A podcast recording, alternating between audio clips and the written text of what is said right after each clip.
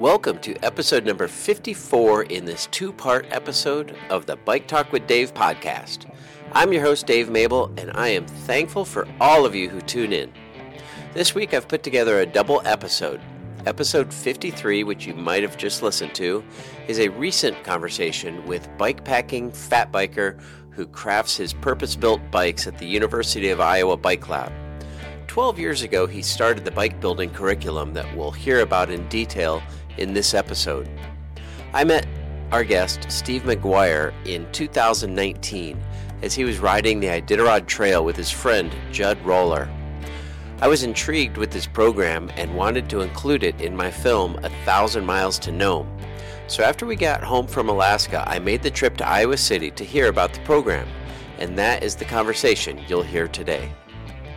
Now, before we get to today's episode, I need to thank Bike Rags Apparel for sponsoring Bike Talk with Dave. Bike Rags is a U.S. apparel company supplying teams, clubs, and events with promotional materials like cycling jerseys, koozies, shorts, t shirts, hats, whatever you need. In fact, they are doing our hats. They have low minimums on orders and great prices. They do exceptional work whether you need screen printing, embroidery, or sublimation. Be sure and contact Morgan at Bike Rags and tell her you heard about them here. Just click on www.bikeragsapparel.com or send an email to info at bikeragsapparel.com to request a quote. Okay, now go grab a cup of delicious chain and spoke coffee and enjoy this conversation with Steve McGuire. So, Steve, first of all, um, A, thanks. Sure. Like, this has been great. Yeah. Um, and B, tell me about this program. Saw your bike in McGrath. Right. You built it just for the race, and you have the facilities in order to build your own bike for whatever, right? Yep. So what's what's this program? So uh, the bike you saw at McGrath uh, really emanates from this larger project uh, teaching at the University of Iowa students how to build bicycles by hand. So uh, we have a bicycle curriculum, hand-built bicycle curriculum. Uh, students do a full-scale drawing of a bicycle that they design for a particular area that they want to ride, a particular kind of riding they want to do. And then over the course of the semester, they learn the skills associated, for instance, TIG welding. And then they, uh, at the end of the semester, walk away with a hand-built frame uh, that they've had. I, I think that, you know, I'm counting back, I think over 180 students have graduated from the university and walked away with a hand-built bike, which is probably uh, a kind of accomplishment, everyday accomplishment that uh, is accumulated that I never really think about. But every once in a while I pause and I, I think of a given student. So I've got a student in graduate school in Sydney, she's got her bike. Or had a student that was our uh, Rhodes Scholar uh, uh, nomination. So she took her time trial bike that she made. She actually took third in the under 24 triathlon.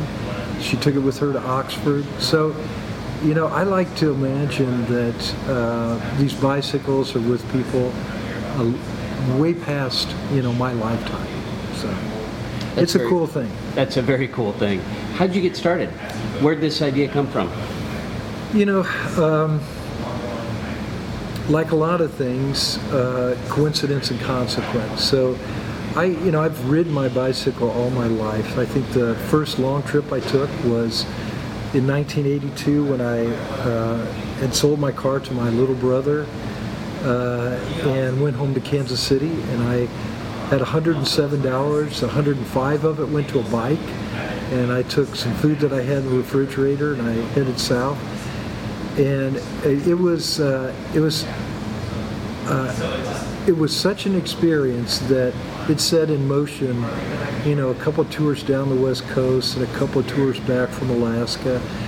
And the more I rode my bike, the more I wanted to make a bike for the kind of riding that I did. I began to, to work with Tom Teasdale, great frame builder, And uh, Tom became a great friend. Um, I learned how to build frames from Tom. Then uh, in 2010, uh, we were in a position in the School of Art and Art History to uh, recast, reconfigure our curriculum. And so I was trying to develop courses that had the potential to offer a variety of skills that were broadly applicable. Uh, up until that point, the art that I made, uh, you know, was related to the bike. It began, you know, I went to graduate school first in sculpture, so I made, you know, fabricated pieces. So I knew how to fabricate. Um, but in 2010, I realized, why not? Let's build bicycles. And so um, we began the first semester. I had 17 students, one frame jig, and one welder. And uh, one of the great experiences was that I brought Tom Teasdale in as a teacher. And so for the first two semesters, Tom and I taught together. Then uh, I began to refine uh, the course in terms of how it was done. Uh, we got to a place where we had uh, 14 frame jigs so that every student could have a frame jig. Uh, I uh, developed my skill sets right along uh, side the students developing their skills. I began to take students to the North American Handbuilt Bike Show where they were really successful. Uh, and then over the years, I discovered that one of the, for me personally, one of the great things about teaching the class was all the investigation that students did on their own. So if I've got 12 students in a class and they're doing research about bicycles, with the internet, they're, they're talking to people all over the globe about ideas. And they bring that to class, and then we try and execute stuff. So um, this is about the best thing that uh, that I do, and uh, it's definitely the funnest thing that I do. What's your job here? So I'm actually the director of the School of Art and Art History, which is uh, is a very different job than teaching this course. It's uh, it's a job that allows me to think real purposefully about uh, university students' experience, both undergraduate and graduate. But, you know, as the director of the school, the other thing I can do is uh, pursue those things in curriculum that I think are really fun. And this is one of those. So we have a fabrication shop for bicycles. Uh, we call it the Bike Lab, the Bike Studio. And uh, we're well equipped to do any piece of fabrication. Uh, when we need to, we can do CNC work uh, to augment uh, the pieces. I have engineering students that actually go on to build components. And then some students actually go out into the industry. I, I never would have thought this would be the case uh, post-graduation. I have uh, engineering and art students. And uh, the course is, counts towards both engineering majors and art majors. Um do you see over the years that you've done this is there one major that is more successful in creating a usable bike at the end of the day the art majors or the engineering majors or do they both kind of meet in the middle and it's like everybody ends up with you know they're they're they're i mean they, they bring different skill sets the thing that i think is intriguing is and of course this is is not universal, but art students usually come in with a strong tool skill set. They know how to use tools, which is kind of surprising to people. Uh, engineering students uh, obviously know how to model and to conceptualize uh, an overall project of building something. But for both students, uh, making something that requires a level of precision and balance uh, to translate a drawing from something into something that actually works is is uh, is a very new experience. Um, you know the the most of the students have never welded before, so they learn how to weld. The thing that, that brings both of the, the groups of students together in terms of experience is the fact that they're uh, having to very purposefully uh, experiment with the skill set in order to accomplish a bike. So if you're making a bike for yourself, you, better believe that you're going to learn how to do the things that are taught in the course. Otherwise, you won't have a bike. And uh, so, you know, the idea is that you have something that is personally meaningful and you learn how to, to do stuff. Super cool. So you uh, you built the bike specifically for uh, this year's ITI. You did the 350 to McGrath. Um, talk me through the process. How did you decide what aspects of that bike would fit that trail and then work it into the design and, and then the actual build? So this is a good question. So um, so yes, I, I, built a bicycle uh, for uh, the Iditarod Trail Invitational 350, and uh, there were a number of elements of the bicycle that I, uh, uh, you know, really thought purposefully about, and in, I think I have seven iterations of this bike uh, before I arrived at this bike, and the next bike will be a little bit different, and that so, you know, this is. Um, it's, it's interesting. So about um, five years ago, I made a bicycle for uh, the Arrowhead 135 race. And building from previous experiences in fat bike races, uh, I knew that the bicycle, when it's navigating multiple tracks in the snow, has a tendency to shift very quickly. And so I needed something that tracked better. And um, I began to experiment with the length of a bike, the wheelbase, and I made um, a bicycle that uh, had 26 inch chainstays rather than the you know, 17 inch chainstays. And the bike performed incredibly well. And uh, it looked kind of like a cargo bike, but it was shorter than a cargo bike and so it was it was what's now called a midtail bike. The you know the the the experiment was uh, was accidental and developing it was was a matter of coincidence. So I was preparing for Arrowhead.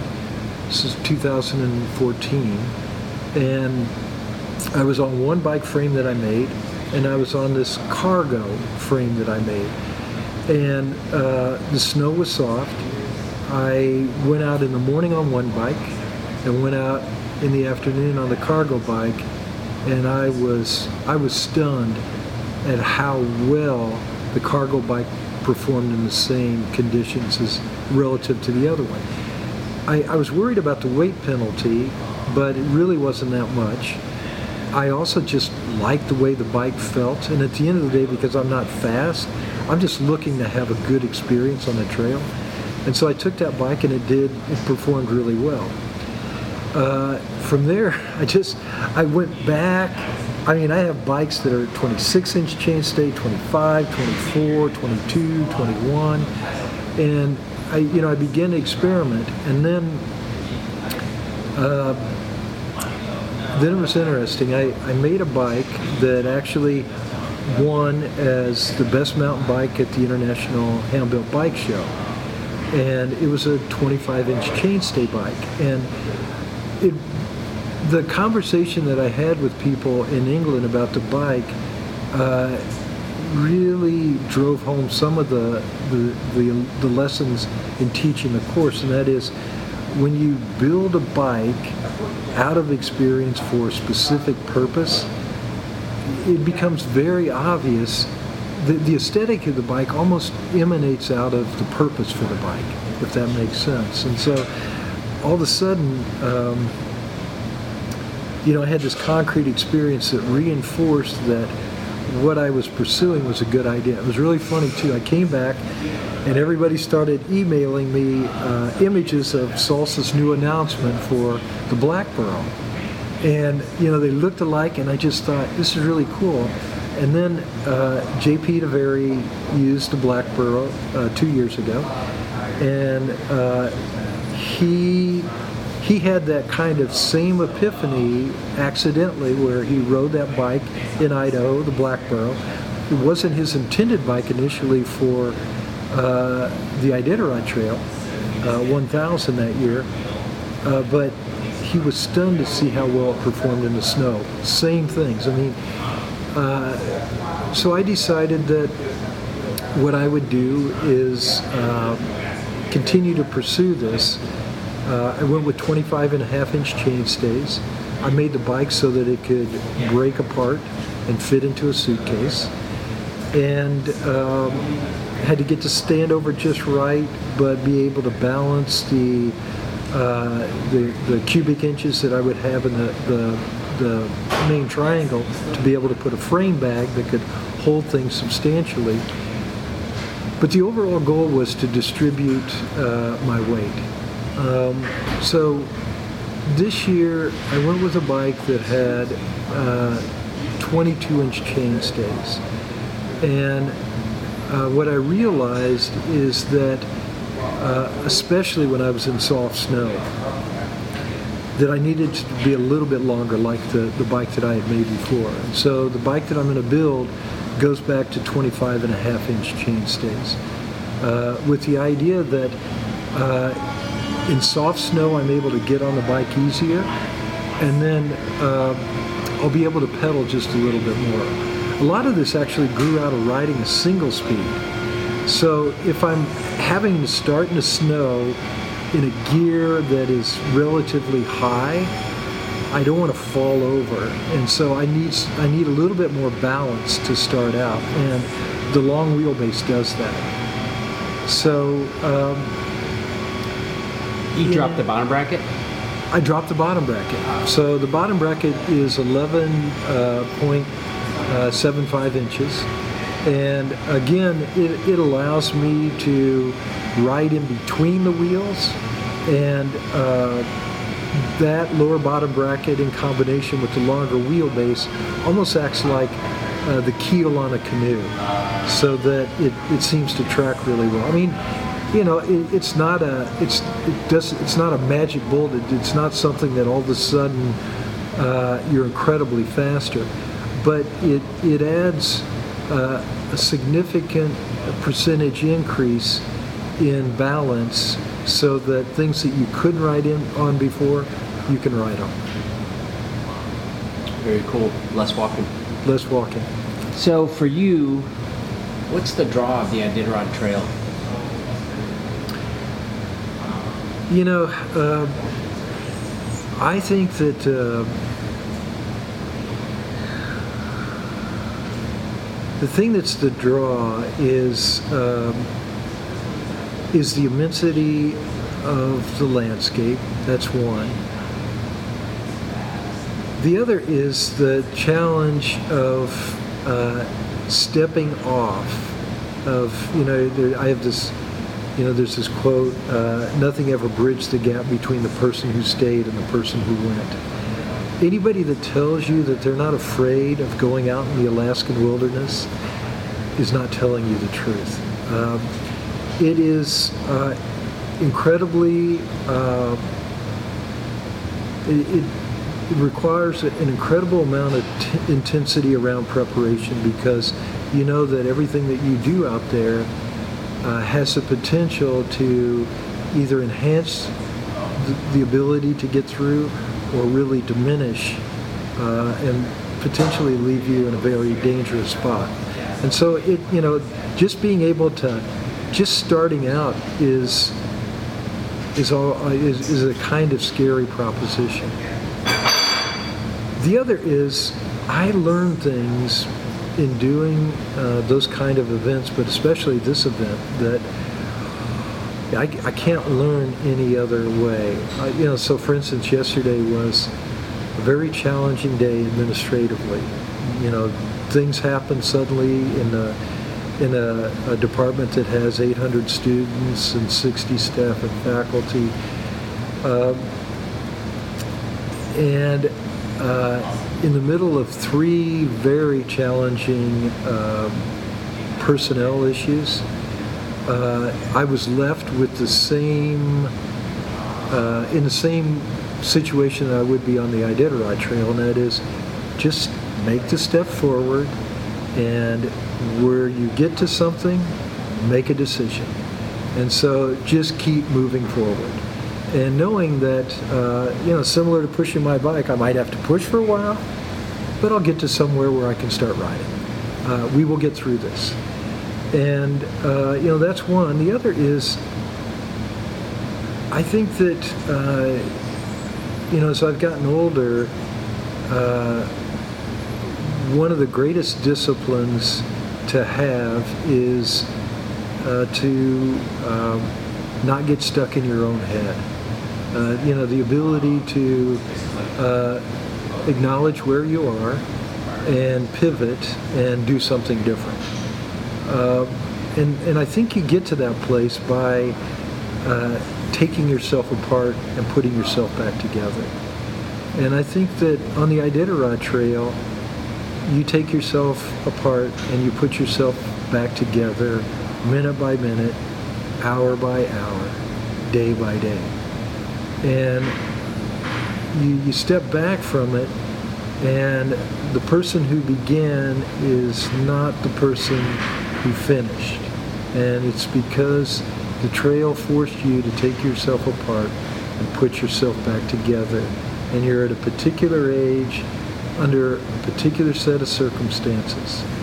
The thing that's interesting to me is how addictive that experience is.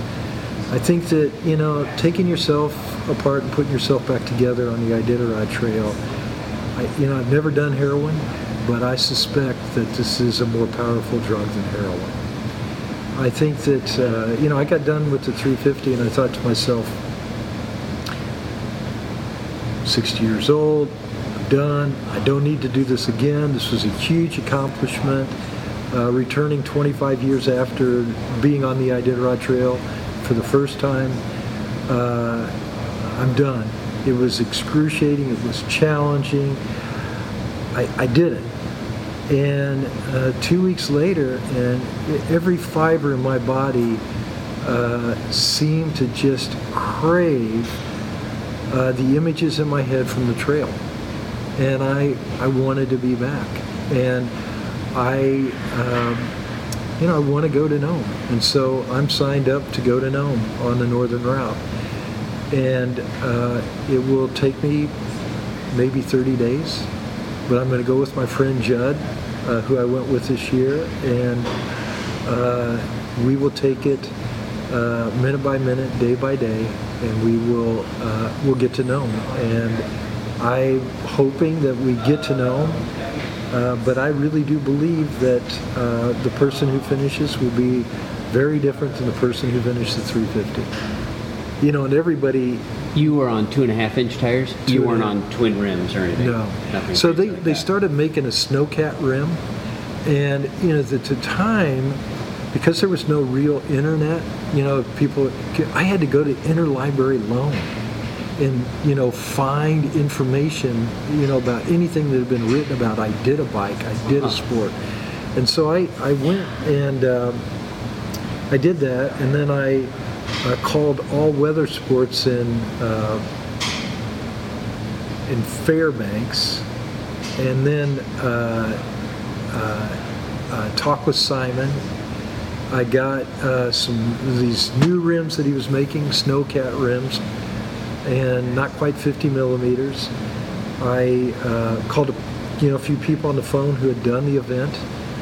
I uh, did as much research as possible built up the wheels, had a $450 bike. That's what I that's what I had. I worked with a friend of mine, Kim Leffler, who um, we took the bike apart, uh, put new bearings in, all greased with uh, uh, jet fighter uh, grease because of the potential cold.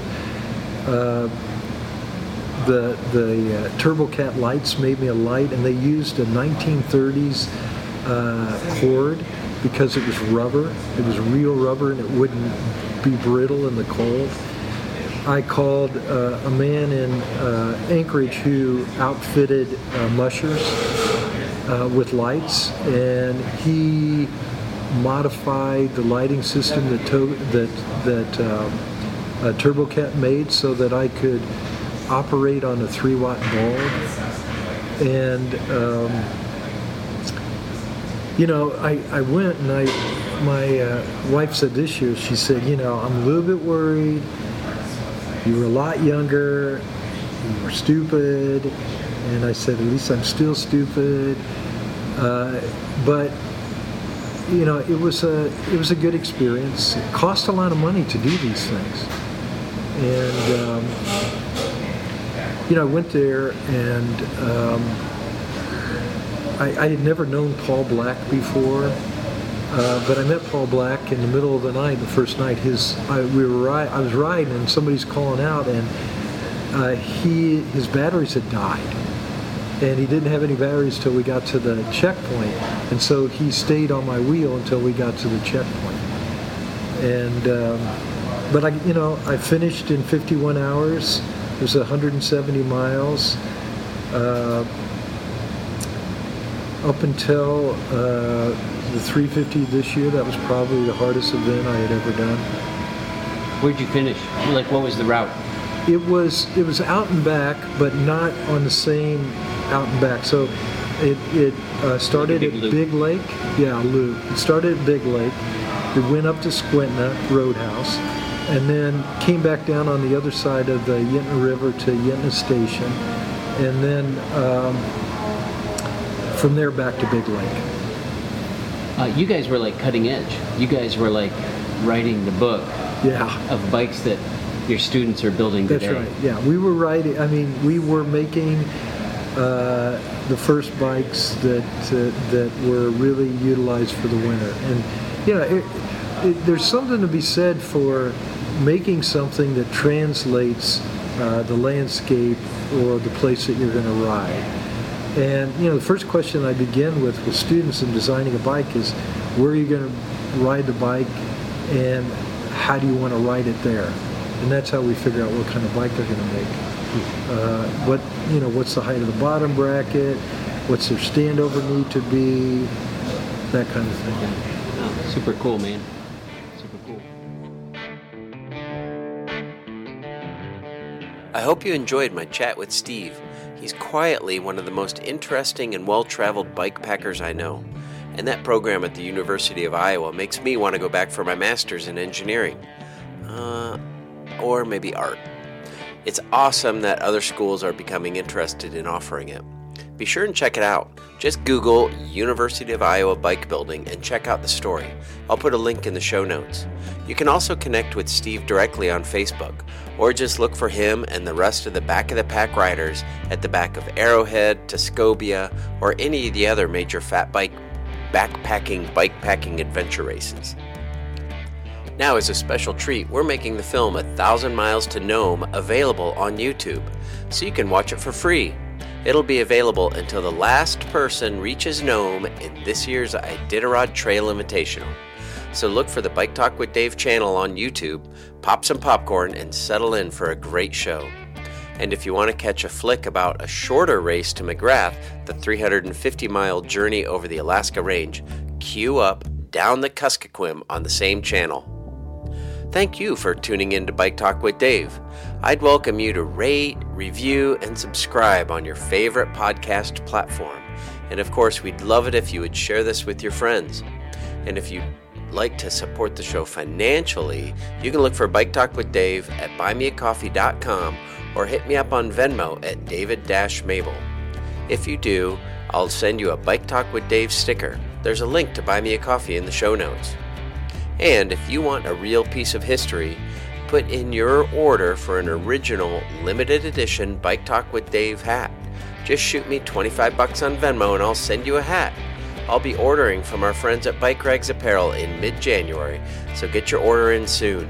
Check them out on the Bike Talk with Dave Facebook page or Instagram. Now I'm going to go brew another cup of chain and spoke coffee. I've got a bag of the gravel grind that I've been enjoying this month. bold and smooth.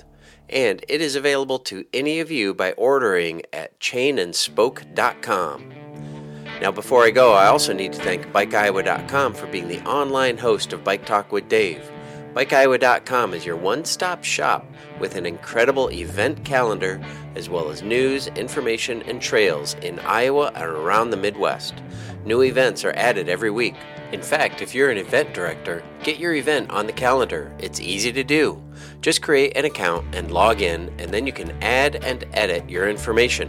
It's an easy way to reach thousands of cyclists, and it will not cost you a dime. One of those races you might find on BikeIowa.com is the Driftless 100. It's on April 29 this year and starts and finishes in Elkader, Iowa on the beautiful Turkey River. It's a scenic gravel race through the wooded hills of northeast Iowa. You can ride either 100, 60, or 30 miles. I'll be there with the Iowa Gravel Gang. You can register today at driftlessgravel.com. And now I'm going to play a recording I made with Matt Fafsfinder, the director of the race, right now. Um, my name is Matt Fastfinder. Um, I am the director of the Driftless 100 in Elkader, Iowa. Uh, that gravel race uh, starts and ends in El Elkader, and it starts on uh, April 29th. Um, that's a Saturday. And we have a 100, a 60, and a 30, 30 ish. I think when I looked at it, it's probably a 35 mile route. Um, but it is 90 to 95% gravel for each of those. So there's not really much pavement. Um, and there's not really much level B. It's one of those where, because of the time of year, we try and shy away from having too many level B roads because they get so muddy. And uh, nobody really wants to replace their derailleur in April of the season. Um, that's just one of those things we try to avoid. What's the origin of the race? What what does the driftless region mean? What is that? And uh, how did you guys come up with the race? How did you come up with the race? So it was one of those where I've, since I've lived around here um, most of my life, I see just how beautiful it is, and that um, it's one of those that it offers a lot of uh, different. It's a different course, and it's a different type of gravel than about anywhere because it's going to be different than the mountains because it's not sustained climbs. It's not the same type of um, uh, the same type of climbing. It's not consistent in the climbing, and you get, but you don't get kind of the rollers either, where you get uh, where you can have momentum into them and where you can kind of see where you're going. You never really see where you're going out here we really this was a perfect opportunity for us to kind of showcase what the driftless area is uh, and for people who are active and who like to bike and who like to get out there this was um, this was one of those opportunities so this is not iowa flat no this is um, this is not iowa flat and it's uh, it's one of those where you're either going up or you're going down like the kind of our motto with it is it's 10k up and it's 10k down for climbing.